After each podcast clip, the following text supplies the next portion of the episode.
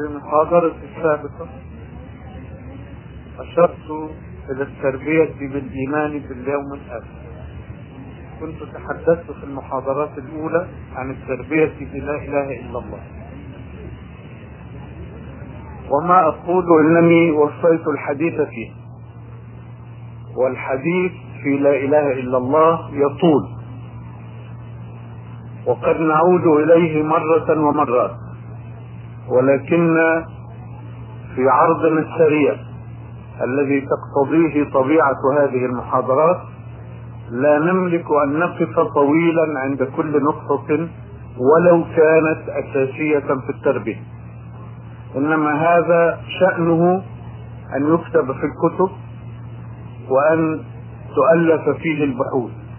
أما المحاضرات فهي بطبيعتها لا بد أن تمر مرا سريعا على الموضوعات ولو كانت مهمة. تحدثت عن التربية بلا إله إلا الله وفي نهاية المحاضرة السابقة أشرت إلى التربية بالإيمان باليوم الآخر ووعدت أن تكون هذه المحاضرة في هذا الموضوع. والآن أبدأ بسم الله. فأتحدث عن الإيمان باليوم الآخر وأثره في التربية الإسلامية.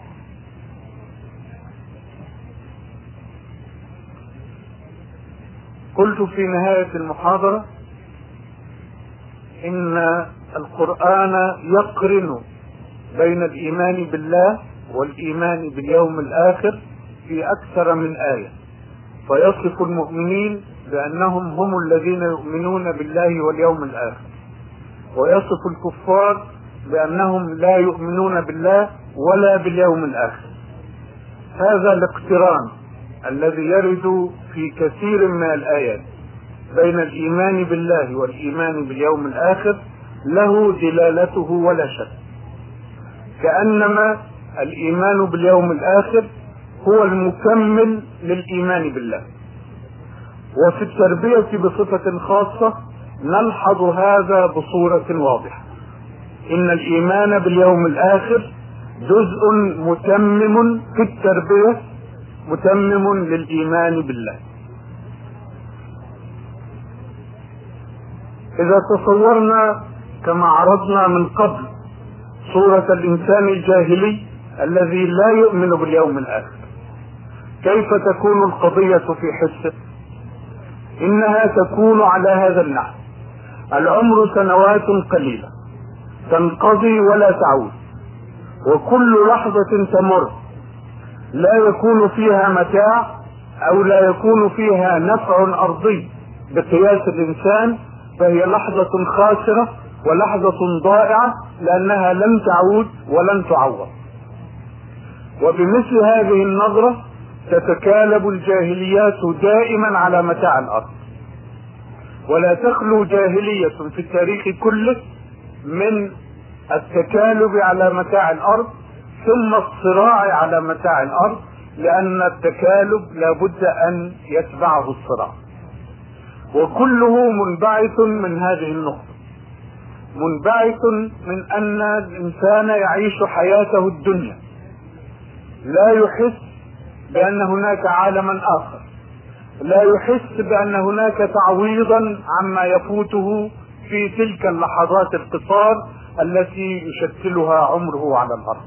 وعمر الإنسان على الأرض قصير مهما طالت سنواته إن أطول عمر روي لنا في القرآن هو عمر نوح. ألف سنة إلا خمسين عام ولنتصور جدلا أن أعمار الناس كلها كانت بهذا الطول. فهل تكفيهم ألف عام؟ كلا. إن مطامعهم وأهواءهم وشهواتهم أكبر من ألف عام. بل أكبر من الزمن كله ولو امتد. ومن هنا يحس الإنسان إذا لم يكن مؤمنا باليوم الآخر يحس بأن عمره قصير ولو طالت سنوات ويحس أن متاع الأرض ذاهب من بين يديه وأنه لابد في كل لحظة أن يقبض على اللحظة الراهنة ويقبض عليها باستخدامها في أكبر قدر من المتاع. هكذا تكون نظرة الإنسان الجاهلي الذي لا يؤمن باليوم الآخر. فلنتصور الآن الصورة الأخرى. صورة الإنسان الذي آمن باليوم الآخر إيمانا وصل في نفسه إلى درجة اليقين. ولا بد من الإيمان باليوم الآخر إلى درجة اليقين. لكي تستقيم حياة الإنسان في الأرض. كما يكون إيمانه بالله إلى درجة اليقين المستقر في القلب كذلك ينبغي أن يكون إيمانه باليوم الآخر مستقرا في القلب إلى درجة اليقين. فلننظر الصورة المقابلة. المقابلة لذلك الإنسان الجاهلي الذي حصر حياته حصر اهتمامه في الحياة الدنيا وأثر ذلك على سلوكه وعلى أفكاره وعلى مشاعره بالصورة التي رأيناها. ذلك الإنسان الآخر آمن باليوم الآخر. فانفتحت الرقعة أمامه. لم لم تعد رؤيته محصورة في هذا العالم الأرضي. وكأنما كان هناك ستار كان هناك حجاب يحجب بصره فانجاب هذا الحجاب ورفع هذا الستار ورأى الصورة على حقيقتها. رأى ذلك الامتداد الذي يعيشه الإنسان في حقيقته. إن الإنسان في حقيقة الأمر لا يعيش تلك اللحظات القصار التي يمثلها عمره المحدود في هذه الأرض. إنما حياته ممتدة. ممتدة في الواقع. من يوم ولد. إن لم نكن قبل ذلك إن لم نقل قبل ذلك. منذ كان في علم الله. فلنبدأ بالصورة المحسوسة. من يوم ولد. هنا تبدأ حياته ولكنها لا تنتهي. لا تنتهي أبدا إلى ما شاء الله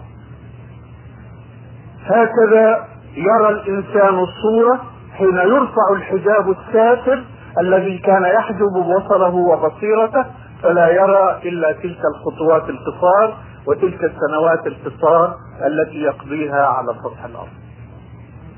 حين يؤمن بما أنزل الله إليه يرى أن هذه السنوات القصار إنما هي مرحلة من مراحل الأمر. تليها مرحلة أخرى. تسمى الموت ولكن الموت ليس انقطاعا كاملا عن الحياة. إنه تغيير لهذا الواقع الذي كنا نعيشه. إنه دخول إلى مرحلة أخرى من نوع جديد.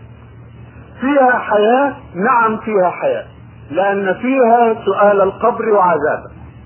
وما دام فيها ذلك السؤال والاستجابة للسؤال وإحساس الإنسان بمصيره إن كان خيرا أو إن كان شرا فهي اذا ليست انقطاعا إنما هي تحول إلى مرحلة أخرى من نوع جديد.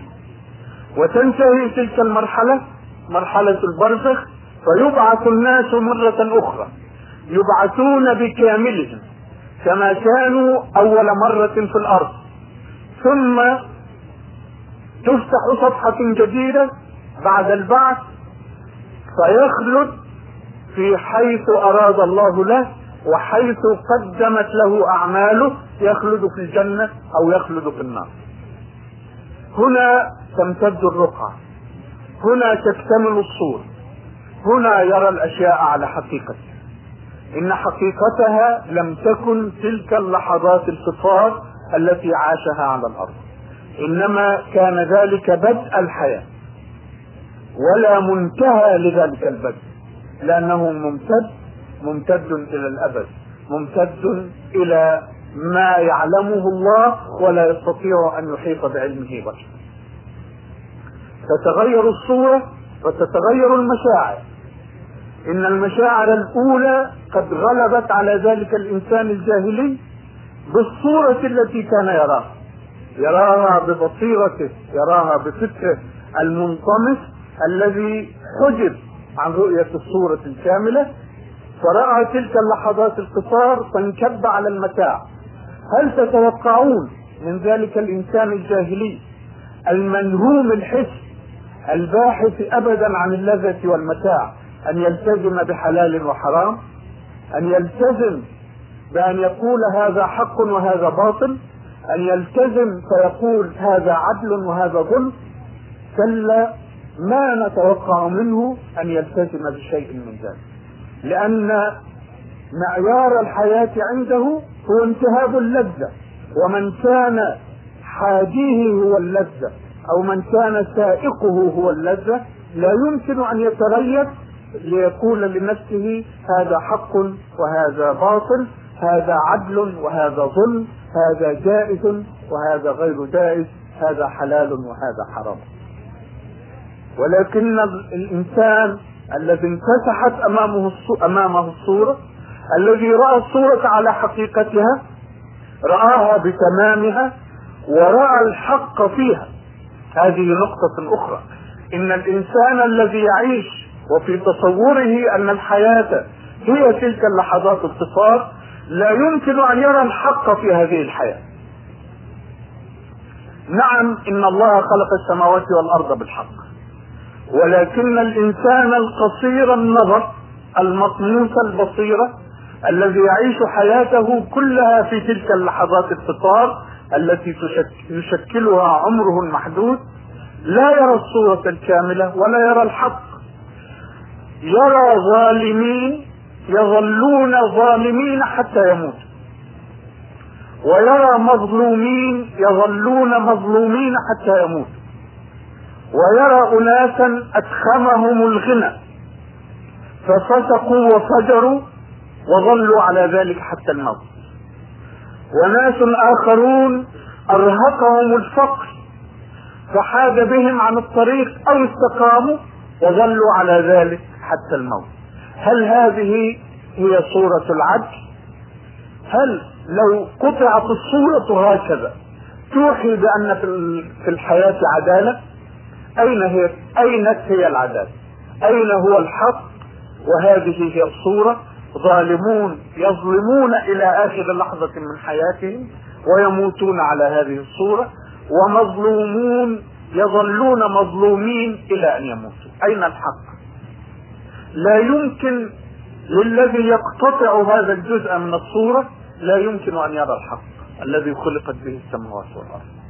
ومن ثم فلا نتوقع منه هو أيضا أن يسير بالحق في الأرض. إن بصيرته مطموسة عن الحق فكيف يتبع الحق؟ كيف يكون سلوكه مبنيا على الحق وهو لا يستطيع أن يرى؟ ولكن حين يرفع هذا الحجاب الساتر حين تنطلق البصيرة فترى الصورة كاملة. ترى الحق الذي لا يتقرر في هذا الجزء المعزول الذي هو الحياة الدنيا إنما يتقرر في الصورة المكتملة يتقرر بالبعث يتقرر بالحساب يتقرر بالجزاء فيرى ذلك الظالم.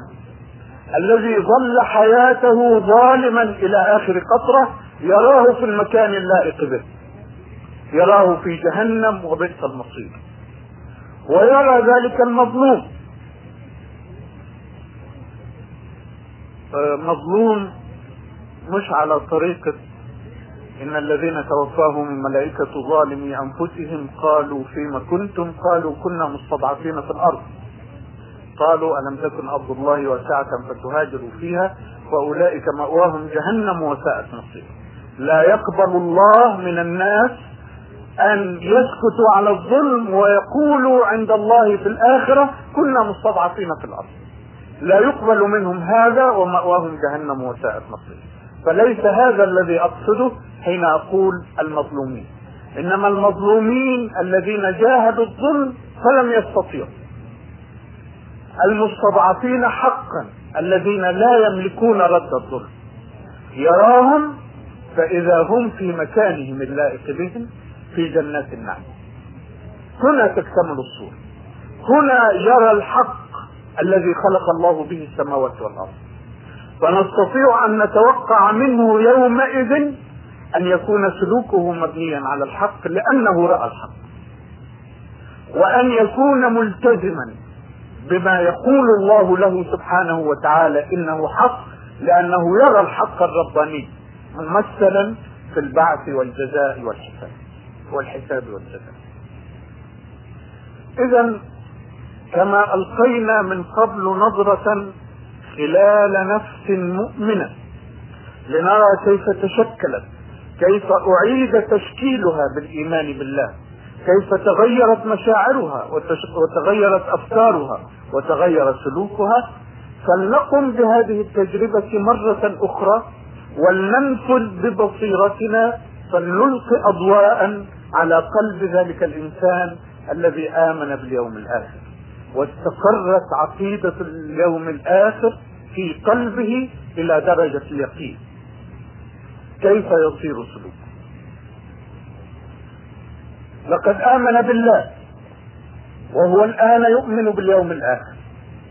وعقيدة اليوم الآخر تقول له إن الالتزام بأمر الله في الحياة الدنيا إن تحريم ما حرم الله وتحليل ما أحل الله والعمل بمقتضى منهج الله هو الذي يؤدي إلى الجنة.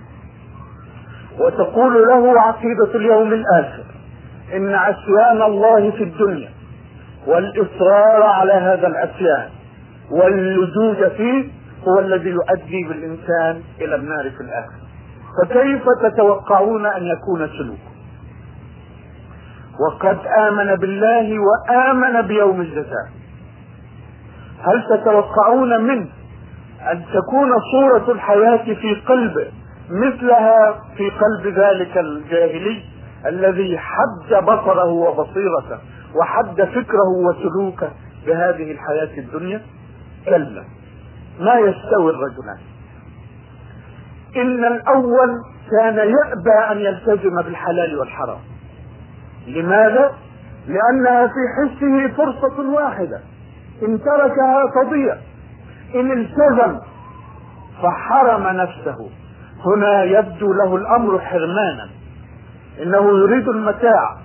وكل قيد على هذا المتاع فهو في حسه حرمان. لماذا يقبل الحرمان؟ مقابل ماذا؟ حرمان من متاع الأرض كله. حرمان من السلطة الجائرة. نسميها جائرة كما سماها الله سبحانه وتعالى. لكن هي في حسه سلطة مباحة. من الذي حرمها؟ حرمها الله وهو لا يؤمن به. وحرمت لحكمة لا يؤمن بها. وحرمت ليوم يحاسب فيه الناس ويجزون على أعمالهم وهو لا يؤمن بذلك اليوم. فهي ليست في حسه حراما. إنه يستبيحها يستبيح السلطة التي يعتدي بها على الآخرين ويذلهم ويستعبدهم. يراها حلالا له.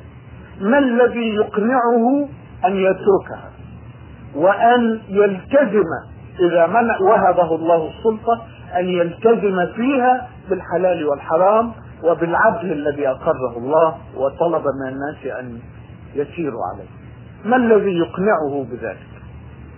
ما الذي يقنعه أن يترك القدر الزائد؟ ولغويا الفاحشة هي ما زاد عن الحد. لفظ أفحش في اللغة يعني زاد عن الحد. طبعا من الذي يقرر الحد؟ هو الله سبحانه وتعالى. هو الذي يقرر الحد المباح الحد الجائز. الحد الذي يكون العمل فيه حلالا ومباحا تلك حدود الله. فلا تقربوه. أو قال في آية أخرى تلك حدود الله فلا تعتدوها الذي يقرر هذه الحدود التي يكون العمل في داخلها مباحا وحلالا هو الله سبحانه وتعالى الحكيم الخبير العزيز الحكيم. لكن الإنسان المطموس البصيره ما الذي يقنعه أن يقف عند هذا الحد؟ إنه يملك في يده السلطة التي يصل بها إلى ذلك الحد. فما الذي يقنعه أن يلتزم بذلك الحد القريب الذي يكون فيه العدل ويكون الجور فيما وراءه. هذه شهوة السلطة. فلننظر في شهوة المال. يستطيع أن يجمع مئات الألوف. يستطيع أن يجمع الملايين. بالسرقة بالغصب بالنهب بالغش بالضحك على الناس بأكل مال الأجير بأكل كبحهم وعرقهم بكل وسيلة. ما الذي يقنع أن يلتزم في المال بالحد الحلال. ما الذي يقنعه أن يحرم نفسه؟ لأن القضية في حسه حرمان. هو يملك. يملك أن يجمع ذلك القدر الكبير من المال. وكل قيد يقول له قف هنا هو في حسه حرمان. مما يستطيع بجهده أو بجبروته أن يحصل عليه. فما الذي يقنعه؟ أن يقف عند الحد المعقول وأن يكف عن الجمع الكثير. فلننظر في شهوة الجنس وكلها شهوات يتعرض لها الإنسان في الأرض. هذا شاب ثائرة عواطفه ثائرة شهواته وهذه فتاة يراها في حسه جميلة أو شهية. ما الذي يقنعه أن يمتنع عنه؟ ما الذي يقنعه ألا يرتكب معها ما حرم الله؟ إن هذا في حسه حرمان. إنه يملك والحياة للمتاع وتلك لحظة هيئت له ويستطيع أن يمارس فيها هذا المتاع. ما الذي يقنعه أن يكف؟ ما الذي يلزمه أن يترك هذا المتاع المتاح له وهكذا وهكذا في كل شهوة من الشهوات التي يتعرض الإنسان لها التي ركزت في الفطرة. زين للناس حب الشهوات من النساء والبنين والقناطير المقنطرة من الذهب والفضة. من الذهب والفضة والخيل المسومة والأنعام والحرث ذلك متاع الحياة. كل شهوة من هذه الشهوات ما الذي يقنعه أو يلزمه أن يترك المتاع المباح له فيه؟ المتاح لا المباح المتاح له ما الذي يقنعه؟ ما الذي يجعله يمسك بالفرملة؟ قلنا إن الإنسان قوة دافعة وقوة ضابطة. ولكنه حين يترك لذاته حين يترك للنفس الأمارة بالسوء حين يترك لجاهليته فإنه ينطلق بالطاقة الدافعة ولا يستخدم الآلة الضابطة. لا يستخدم الضوابط. والضوابط فطرية في النفس البشرية.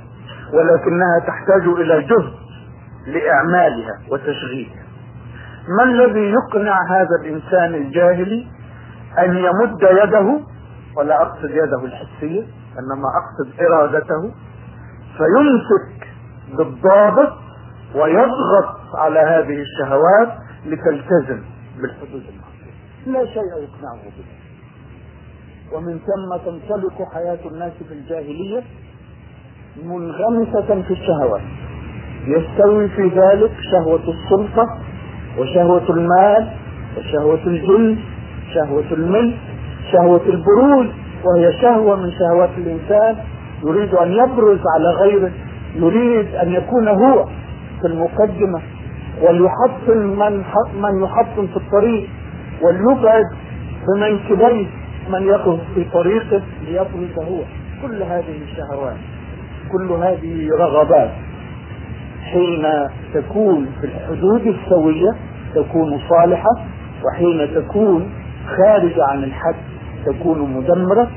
وقيل في تفسير هذه الآية بالذات التي تلوتها عليكم زين للناس حب الشهوات الفعل مبني للمجهول ولم يبين في هذه الآية الفاعل.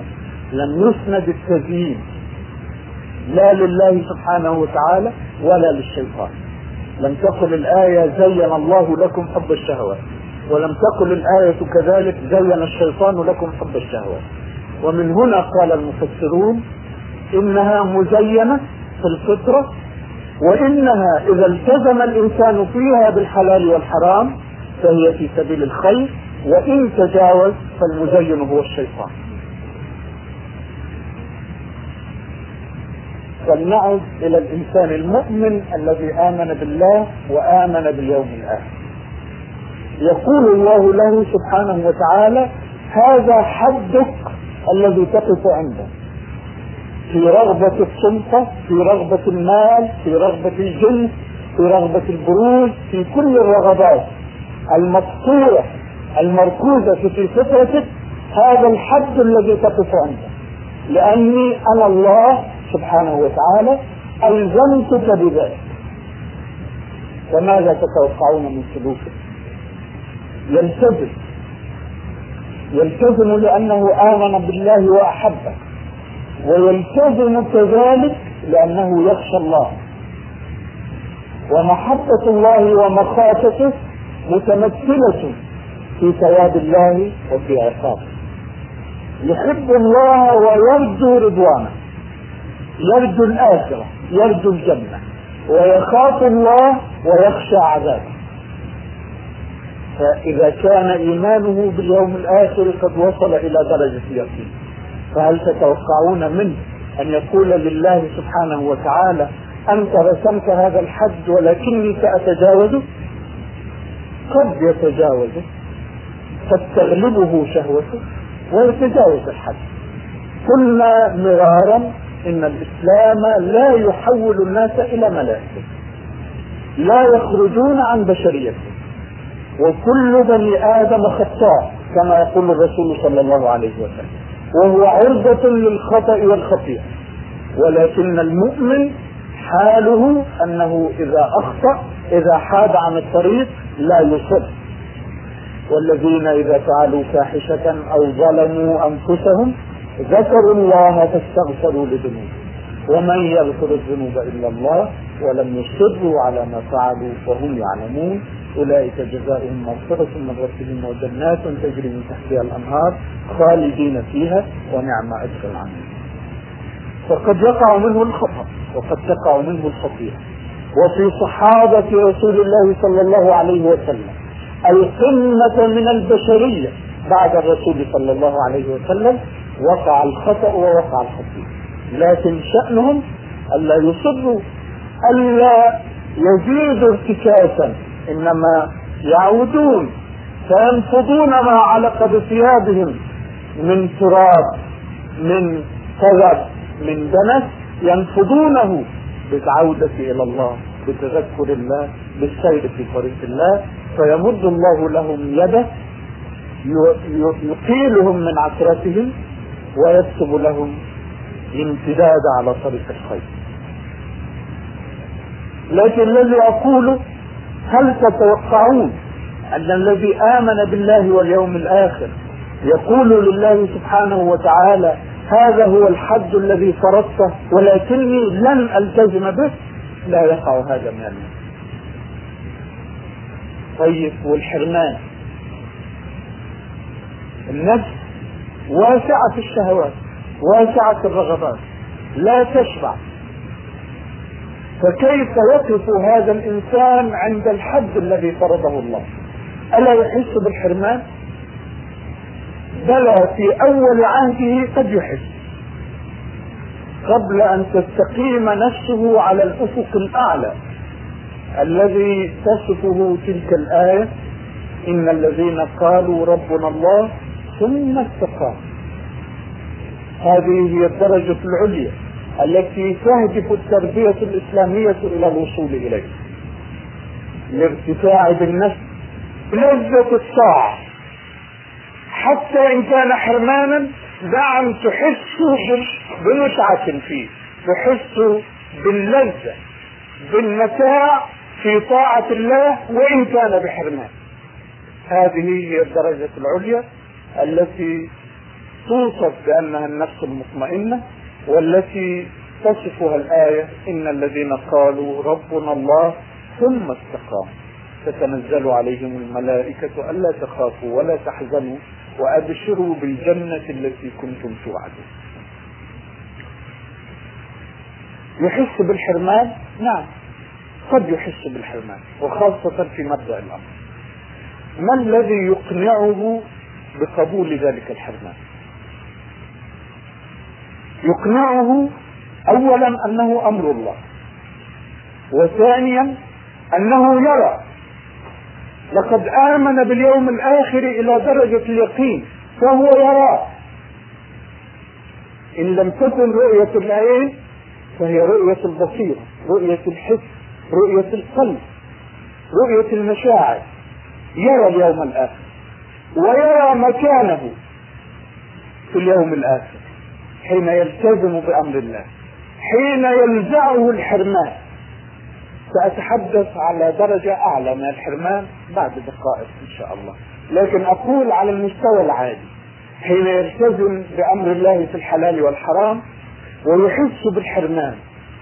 هذه سلطة كانت متاحة له والتزم فيها بأمر الله فكف نفسه عن شهوة التسلط على الآخرين في قدر من الحرمان. هذا مال كان يمكن أن يجمعه من طرق غير حلال والتزم فيه بأمر الله فحرم من المال الزائد الذي كان يمكن أن يستمتع به. هذا جنس إن كان فتى فأمامه فتاة إن كانت فتاة فأمامها فتى كان يملك فرص للفاحشة لكنه التزم بأمر الله. وأحس بالحرمان. في مقابل ماذا؟ ما الذي يقنعه ويلزمه بأن يقف عند حد الله ويحتمل ذلك الحرمان؟ إنه يرى مقامه في اليوم الآخر. يرى نفسه حين التزم بأمر الله وحين صبر على ذلك الحرمان يرى نفسه في ذلك المتاع الذي فيه ما لا عين رأت وما لا أذن سمعت وما لم يخطر على قلب بشر. ويعقد المقارنة في حسه أيهما أجمل؟ أيهما أشهى؟ أيهما أحب؟ أيهما أعلى؟ ذلك المتاع المحدود في الحياة الدنيا المشوب وأقل ما يشوبه القلق عليه. أقل ما يشوبه أن يحس بأنه ذاهب ذاهب بذهاب العمر أو ذاهب بذهاب الصحة أو ذاهب بذهاب الفرصة. ذاهب دائما مفلس من بين الأصابع. أيهما أحب وأشهى. ذلك المتاع الذي أقل ما يشوبه القلق عليه أم ذلك المتاع الذي لا ينفد أبدا ولا يقلق الإنسان عليه أبدا ويرضى فيه أبدا. الرضا الرضا النفساني الرضا المفقود في هذه الحياة الدنيا إذا كانت الشهوات هي التي تسوق الإنسان وتدفعه وهي التي تحدوه دائما وهو قلق دائما. يريد المزيد ولا يستطيع. لا يستطيع ولا أتيحت له كل فرصة لأن جسد ذاته له قدرة محدودة. لا يستطيع جسده أن يلبي رغباته النفسية فأيهما أحب وأشهى هذا المتاع القلق الذي يصاحبه القلق دائما على فواته أم ذلك المتاع الذي لا ينفد ونفسه راضية لأن الله منحه الرضوان؟ لأن الله أطل عليه من عليائه فكشف له عن نوره فملأ قلبه واطمأن ولم يعد يخلق أبدا. أيهما أحب؟ أيهما أولى بأن يعمل في سبيله هذا المتاع الزائل الزائد أم ذلك المتاع الذي لا ينفد أبدا ولا يزول أبدا ولا يخلق الإنسان عليه أبدا؟ حسبة رياضية حسبة علمية رياضية بحتة. سين تساوي كذا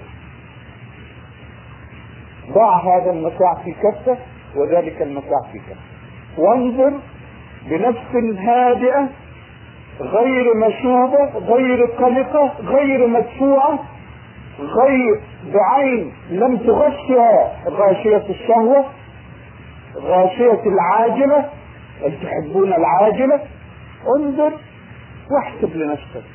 أيهما أحق أن تعمل في سبيله أيهما أحق أن تتركه في سبيل الآخر؟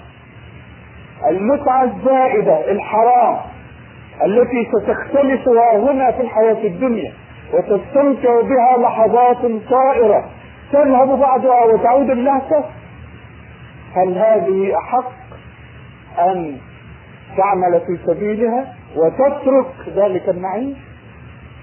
أم الأولى أن تترك هذه اللحظات الزائدة الفاحشة.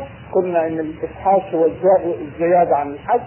تترك هذا الإفحاش في سبيل ذلك المتاع أيهما أولى؟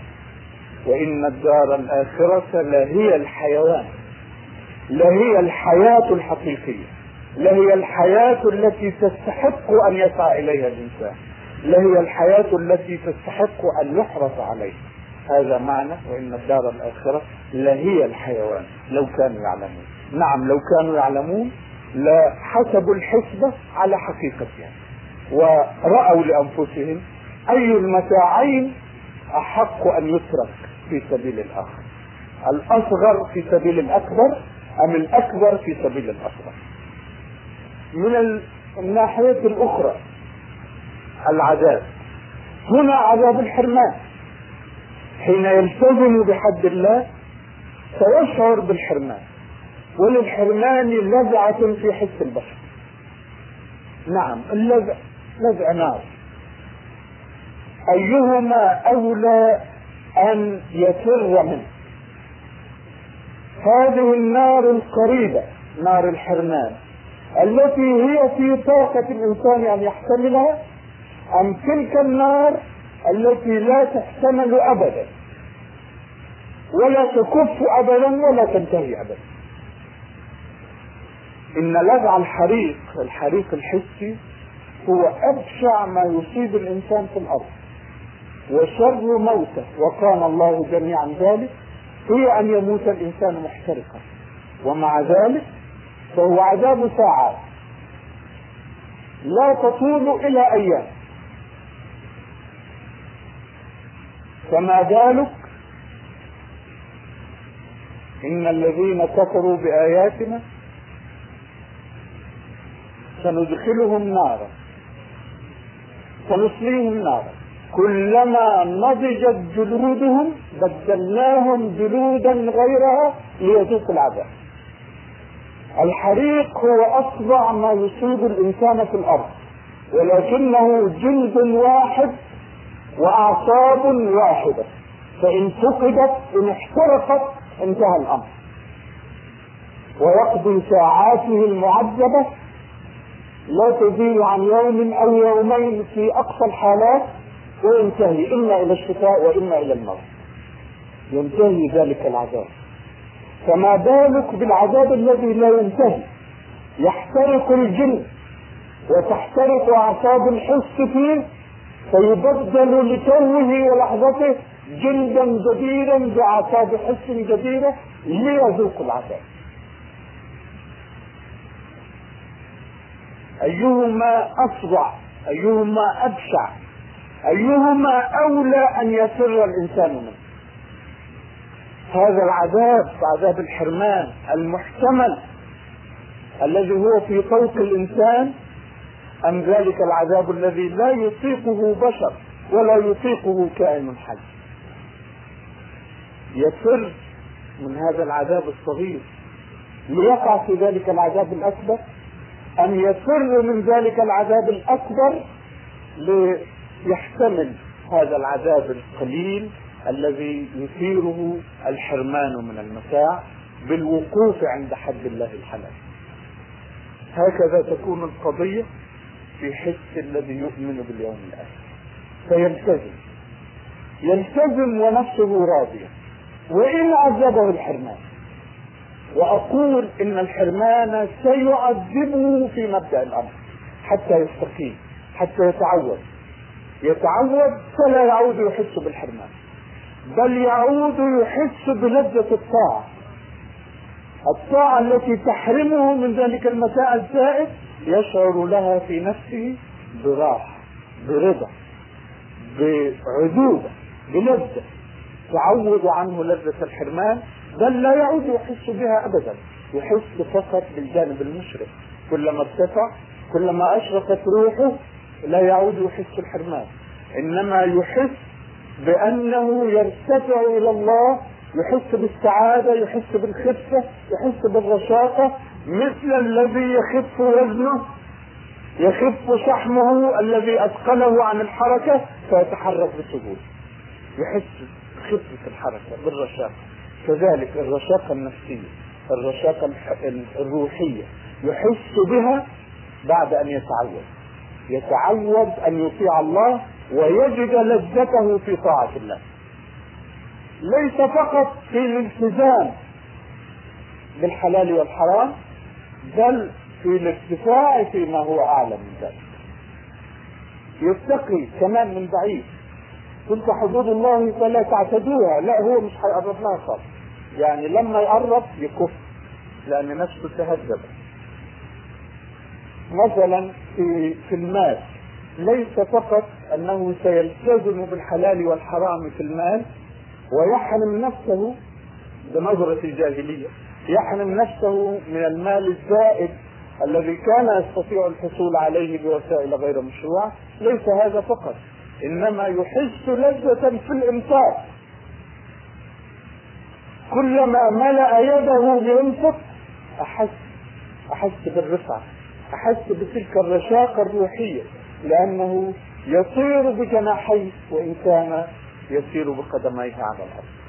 وهكذا في كل أنواع الشهوات لا يقف فقط عند الالتزام بالحلال والحرام إنما يرتفع آفاق أعلى فيتطوع. يتطوع بما لم يلزمه الله به على سبيل الإنسان. وعندنا طبعا شخصية الرسول عليه الصلاة والسلام هذه فوق المستوى. لا نتحدث عنها لأنها وإن كان الرسول صلى الله عليه وسلم هو الأسوة والقدوة لقد كان لكم في رسول الله أسوة حسنة لمن كان يرجو الله واليوم الآخر وذكر الله كثيرا. لكن هذه مقامات لا يرقى إليها البشر. نتحدث عن البشر نتحدث عن أبي بكر رضي الله عنه وعن عمر رضي الله عنه. كيف فعل فيه الإيمان بالله واليوم الآخر؟ إنه فقط لم يقف عند الحلال والحرام تجاوز. وسيرة سيدنا عمر معروفة لك حين تولى الخلافة وليس له مال يعيش منه قال كيف أعيش؟ فكتب له المؤمنون دريمات من بيت المال يقيم بها أودا فلما جاء آخر الأسبوع وصنعت له زوجه فطيرة قال لها ما دمت استطعت أن توفري هذه الفطيرة فهي إذا كانت زائدة فرديها إلى بيت المال. هذه صورة من صور الارتفاع حين يؤمن الله لفقد ماله أو ولده أو امنه أو استقراره أو حياته ما الذي يقنعه أن يجاهد في سبيل الله ويحتمل ذلك الحرمان؟ الحرمان الذي يعرضه أن يقدم حياته أن يفقد حياته. لأي شيء؟ نعم إن اناسا في الجاهلية يقاتلون. ويسكبون دماءهم ويعطون أرواحهم لكنهم يعطونها للشيطان. تدفعهم شهوة جامحة فيلقون بأنفسهم فيهلكون. أو يدفعهم حقد جامح. والشيوعية مثلا تقيم نظامها كلها على الحقد الطبقي. وتقول احقدوا احقدوا احقدوا حتى تنفجروا حقدا. وتستغل هذا الحقد في إثارة ما تثيره وتحقيق ما تحق وفي الحقد وفي الشهوة الجامحة قد يبذل الإنسان نفسه في لحظة عناية يقدم نفسه ولكنه يقدمها للشيطان. الإنسان المؤمن ليس كذلك. الإنسان المؤمن حين يقدم نفسه أو ماله أو أمنه وطمأنينته حين يرضى بالحرمان من كل ذلك فإنه يصنع ذلك وهو مطمئن الروح مطمئن القلب مطمئن المشاعر لأنه يصنع ذلك لله ويصنعه في سبيل ذلك التعويض. إنه يرى وهو هنا في الحياة الدنيا يرى صورته في الآخرة إن هو أقدم على الجهاد في سبيل الله إن هو إن هو صبر على ذلك الحرمان الذي قد يؤدي به إلى حرمانه من حياته. يرى نفسه وهو في طاعة الله هذه يقدم نفسه رخيصة فيعوض بذلك المتاع العجيب الشفيف الجميل الخالد الذي لا ينتهي. ثم يرى نفسه على الصورة الأخرى. إن هو قعد عن الجهاد في سبيل الله. إن هو في سبيل متاع الأرض قال ربنا أخرنا. كما قال بعضهم. ألم تر إلى الذين قيل لهم كفوا أيديكم وأقيموا الصلاة وآتوا الزكاة فلما كتب عليهم القتال قالوا ربنا لولا أخرتنا إلى أجل قريب. والكفار الذين قالوا وأنذر الناس يوم يرون العذاب فيقول الذين ظلموا ربنا أخرنا إلى أجل قريب نجب دعوتك ونتبع الرسل. أولم تكونوا أقسمتم من قبل ما لكم من زوال؟ هكذا تتراءى الصورة في حس الكافر أو ضعيف الإيمان. متاع لذيذ في الحياة الدنيا. لماذا نحرم منه؟ لماذا نزج بأنفسنا في المكان الذي يعرضنا إلى الحرمان من المال أو الأهل أو الولد أو المكانة أو الوظيفة أو الوجاهة في الحياة الدنيا أو الحياة؟ لماذا نصنع ذلك؟ اما المؤمن فلا يساوره التردد في هذا الأمر لأنه يرى الصورة يحسب الحسبة. هذا المتاع الأرضي الذي يحرص عليه ويخالف أمر الله من أجله ويستاقل ويكف عن الجهاد. ما مصيره وما نتيجته؟ نتيجته أن يذهب إلى ذلك العذاب المخوف. والصورة الأخرى إذا أقدم إذا حرم إذا صبر على الحرمان ما مصير؟ مصيره ذلك المكان فحين تكون الحسبة على هذه الصورة فكيف تتوقعون يكون سلوك؟ ولماذا نتوقع نظريا؟ فلننظر في النماذج العملية. فلننظر في حياة أولئك الصحابة رضوان الله عليهم الذين استقر في حسهم اليوم عقيدة اليوم الآخر إلى درجة اليقين إلى درجة أنهم يعايشون الآخرة وهم في حياتهم الدنيا.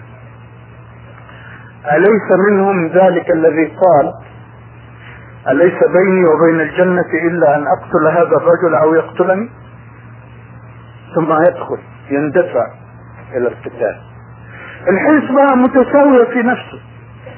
أقتل هذا الرجل أو يقتلني ليس حريصا على الحياة. هو حريص أن يذهب للجنة. وطريق الجنة هو هذا. إن كتب الله له أن ينتصر يعني يقتل هذا الرجل ويبقى فنعم هي. وإن كتب له أن يقتله الرجل فهو ذاهب إلى الجنة فنعم هي. وهكذا يقول. أليس بيني وبين الجنة إلا أن أقتل هذا الرجل أو يقتلني والآخر الذي خرج من بيته مقاتلا وفي يده تمرة أو تمرات. ثم يقول والله لئن بقيت يعني انتظرت حتى آكل هذه التمرات إنه لأمر يطوف متعجل. متعجل إلى لقاء ربه متعجل إلى ذلك النعيم حتى إنه ليحس أن أكل ثمرة أكل ثمرة يعطله. كم يعطله؟